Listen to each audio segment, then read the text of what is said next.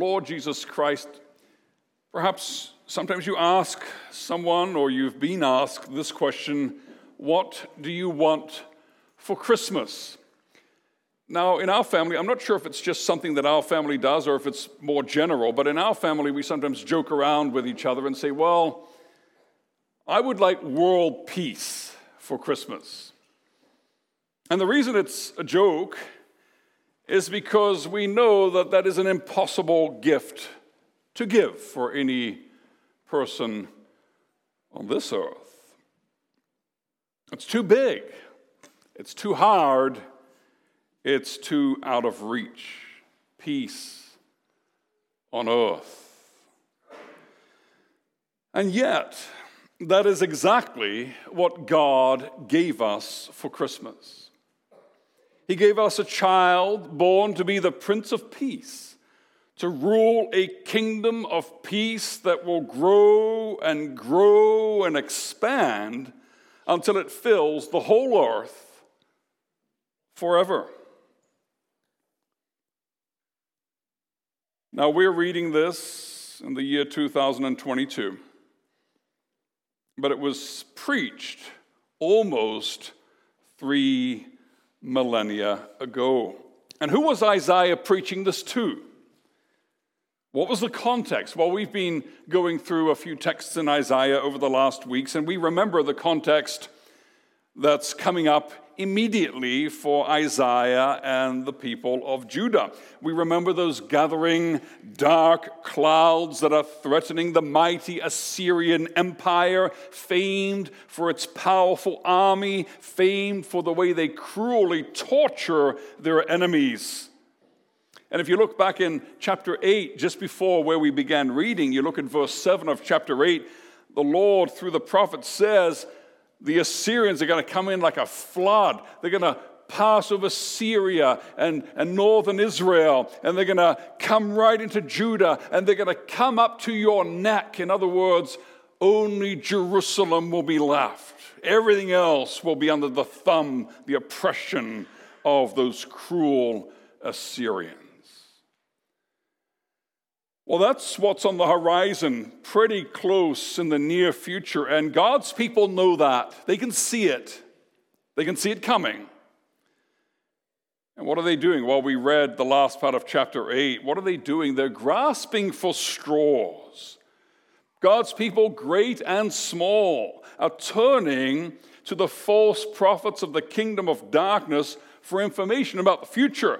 They're turning to the mediums, the people that uh, supposedly help you to interact with the spirit world. They're turning to the necromancers, the people that deal with the dead, to give advice to the living. People who fool around with dangerous, demonic forces of darkness and death.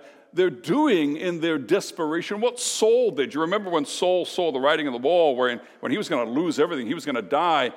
He turned away from the word of God and he went to the witch at Endor. She was a medium. And that's what's God. People in general, that's what they're doing now. So there's this oppressive fear, there's this hopelessness. Why? Well, because God's people have turned their backs on the Word of God. They have no love for God or His Word, and therefore they do not know the power of the presence of the Spirit of God. They do not know divine love, joy, and peace. And look what Isaiah says to them in chapter 8, verse 20. He says, Look, get back to the Bible, to the teaching, and to the testimony. Get back to God, get back to the Word. But instead, they scrabble around in the darkness. And then chapter 9 begins another great and glorious presentation of gospel grace. Because in that horrible, horrible situation comes a message of hope that the people who walked past tense in darkness have seen a great light. This is prophetic. This is going to happen in the future. There will be light in the darkness. There will be a message of hope and joy in a world full of terrors. And look at verse 3 of our chapter 9. This is a good news of such great import that it will bring a multiplication and an increase of joy. What kind of joy? The joy that you have when you've had a massive, abundant harvest and you're just feasting on Thanksgiving and it lasts for a week. The joy of a great victory over a mighty enemy when the oppressor is destroyed and you have freedom.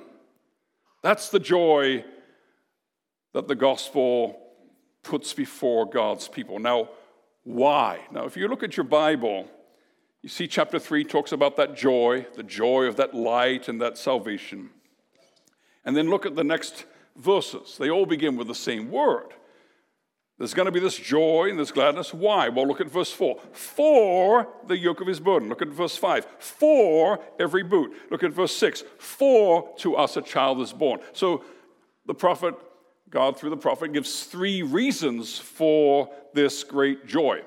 I once had a seminary professor that said when you're looking at the scriptures and you see the word for, you have to ask what is for there for. It's an important word. It, it draws your attention to it's an explanation of what has been said already.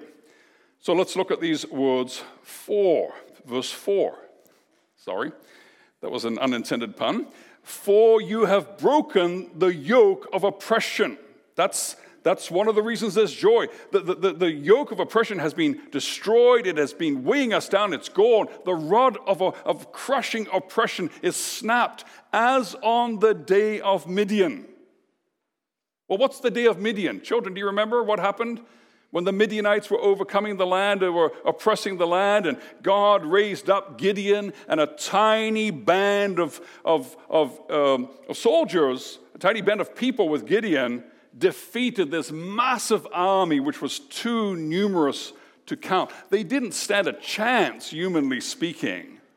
And yet, God raised up a Savior, and He defeated the enemy of God's people against all odds he defeated worldly power with heaven blessed weakness. God has done that in the past, and He can do it again in an even greater and most glorious way. So that's a reason for joy. That's the first one. And now, verse uh, 5 For every boot of the tramping warrior, in battle tumult, every garment rolled in blood will be burned as fuel for the fire. So, this is the promise that it's going to happen again.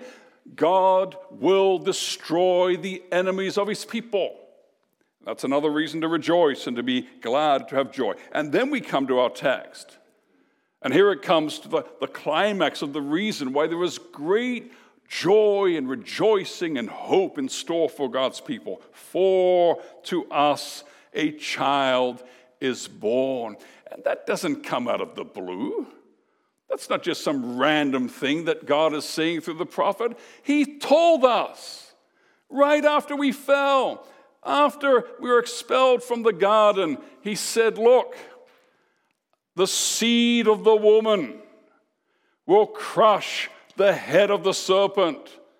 The seed of the woman is someone who will be born from her. And so now, in Isaiah chapter 9, once, um, once again, God tells us that gospel promise, which He's been preaching to us ever since we fell. To us, a child is born. To us, a son is given. That is the basis of promised future joy. Remember, Isaiah is preaching to God's people who don't feel a lot of joy right now. There's a lot of terror, a lot of fear, and everything's messed up, but there's future joy based on the birth of a child. That's how God is going to solve our problems.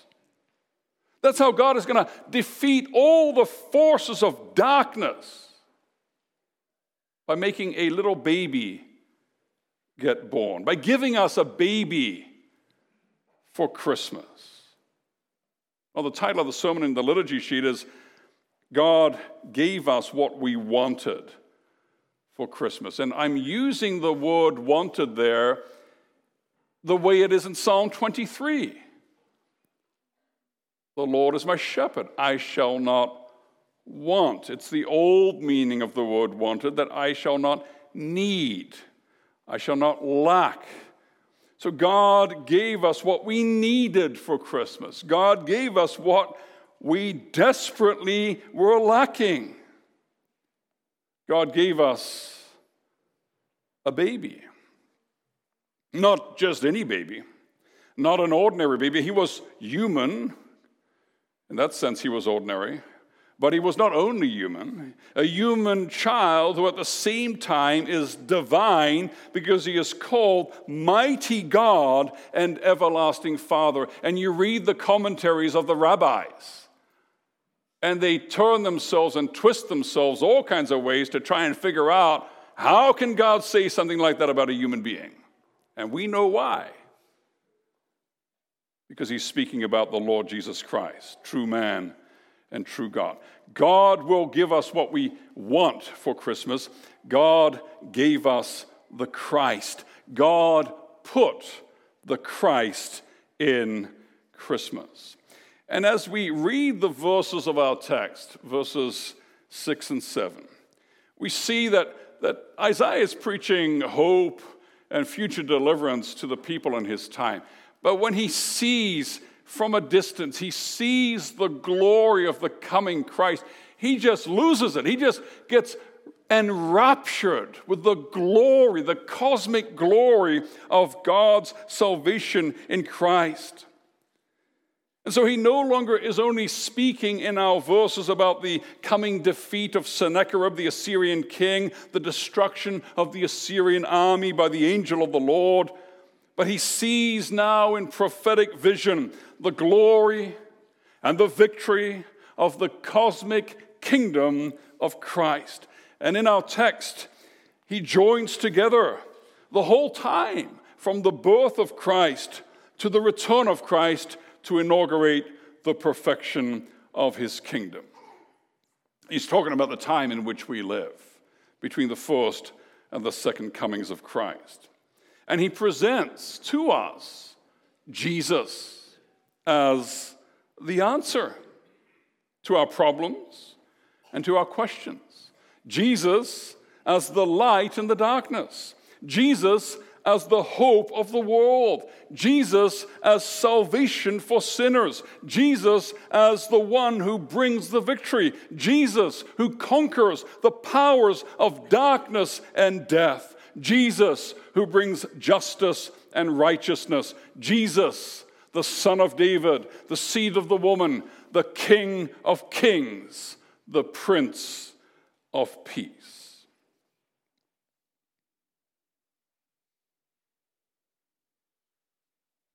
So, what do you want for Christmas?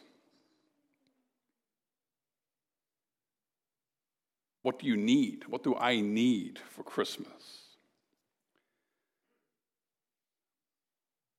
There are gathering dark, threatening clouds looming over us.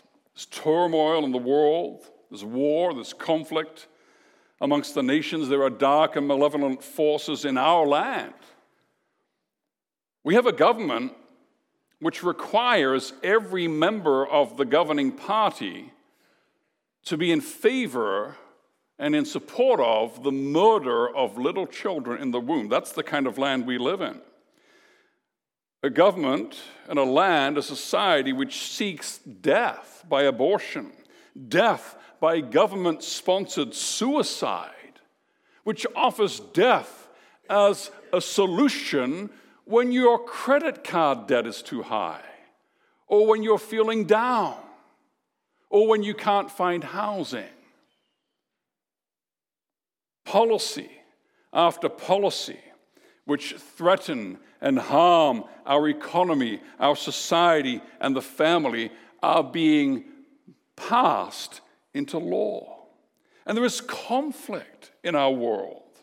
Just look at social media and you see adults, some of them with advanced degrees and many of them with impressive levels of life experience and wisdom and technical knowledge, and you see them bickering viciously hating one another and being hated. There's conflict on social media, this conflict in the world, this conflict at work, there is conflict at school, there's conflict even in the church. As the devil's working overtime to bring conflict into the communion of saints with, with arguments and, and misunderstandings and gossip and, and judging one another rashly and unheard. And there's conflict at home, in families, in marriage, and in other relationships.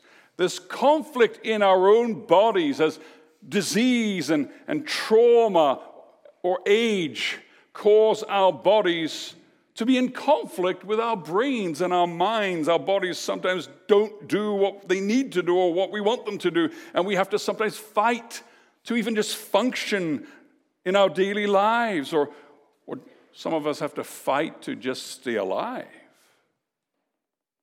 And there's conflict in our minds as we struggle with the, the darkness of depression and the demons of addiction. And there is conflict in our hearts as we struggle against the power of sin, our old nature, and the lusts of the flesh. So we're living almost 3,000 years after the time that Isaiah preached this, but we know the struggle against the forces of darkness. We know the oppressive power of the kingdom of darkness. And into our lives, God speaks today the gospel word of abundant joy and complete victory because God gave us what we want, what we need for Christmas. A child is born. And the angels sing, Glory to God in the highest, and on earth, peace. On earth, peace among those with whom he is pleased. You know who those angels are talking about? They're talking about us. They're talking about the church of God. They're talking about the sons and daughters of God. That Christ was born to give glory to God in the highest and to bring peace on earth to God's family, to God's children. He, he came, brother and sister, to bring peace to you. And all of Scripture and all of human history hammers home the lesson that sin brings no peace. Sin destroys peace. What does the scripture say there is no peace, says the Lord, for the wicked. And that's what we all are by nature. No human act or plan can solve that problem, that there is no peace for the wicked. And so God acts. And God deals with the problem. And God deals with our sin. And God changes our nature and our status from wicked to righteous. And then everything changes because, as the, the Apostle Paul says to the, in his letter to the Romans, chapter 5, verse 1, therefore, since we have been justified by faith, we have peace with God through our Lord Jesus Christ. There is no other solution. There is no other hope. The human problem began in the heart, and the solution to the human problem must begin in the heart. No amount of money or education or human ingenuity will bring about a better world.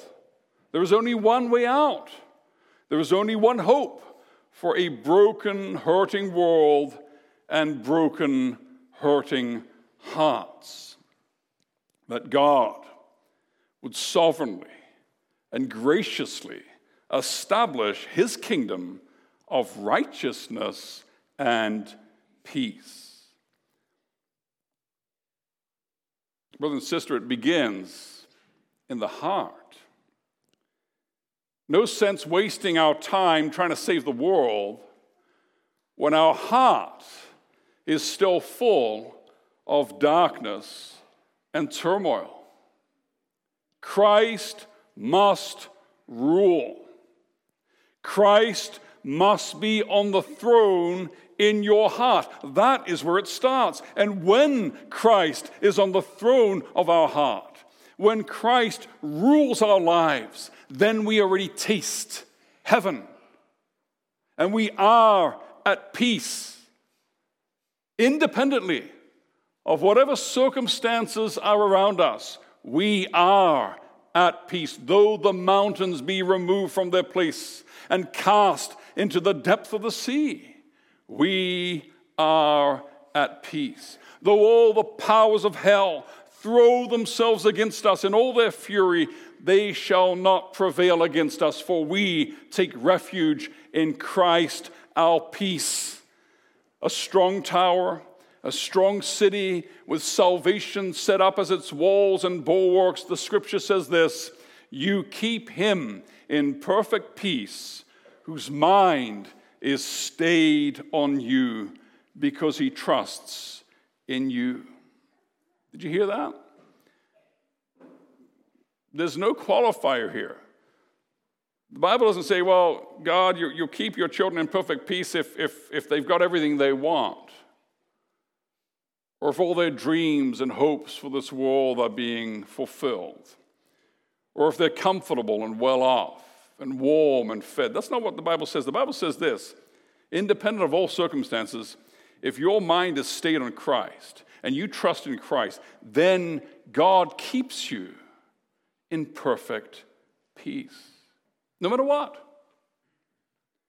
That perfect peace in Christ is what allowed the martyrs to go calmly and joyfully to their deaths. That perfect peace in Christ is what allowed young girls in the time of the Reformation, where they were about to be buried alive, to go forth with their very best dress on, saying, Today I will meet my bridegroom. This perfect peace in Christ is what allows us to rejoice always to be reasonable about everything with everyone, to not be anxious about anything, because the peace of God, which surpasses all understanding, guards our hearts and minds in Christ Jesus. God gave us his Son. God gave us Christ, the gift that keeps on giving. His government increases, his kingdom advances, and with the increase of his government comes more and more peace in our hearts, in our lives, in our relationships, in our children, our grandchildren, the communion of saints, in the gathering in of the elect into the visible church. Sins are confessed, forgiveness is sought and extended, hearts are healed, relationships are restored as ancient enemies sit down together at the Lord's table. What do we want for Christmas? Oh, how we need Christ for Christmas. And God has given us exactly what we want. God has given us Christ. May the God of hope fill you with all joy and peace in believing, so that by the power of the Holy Spirit you may abound in hope. Amen.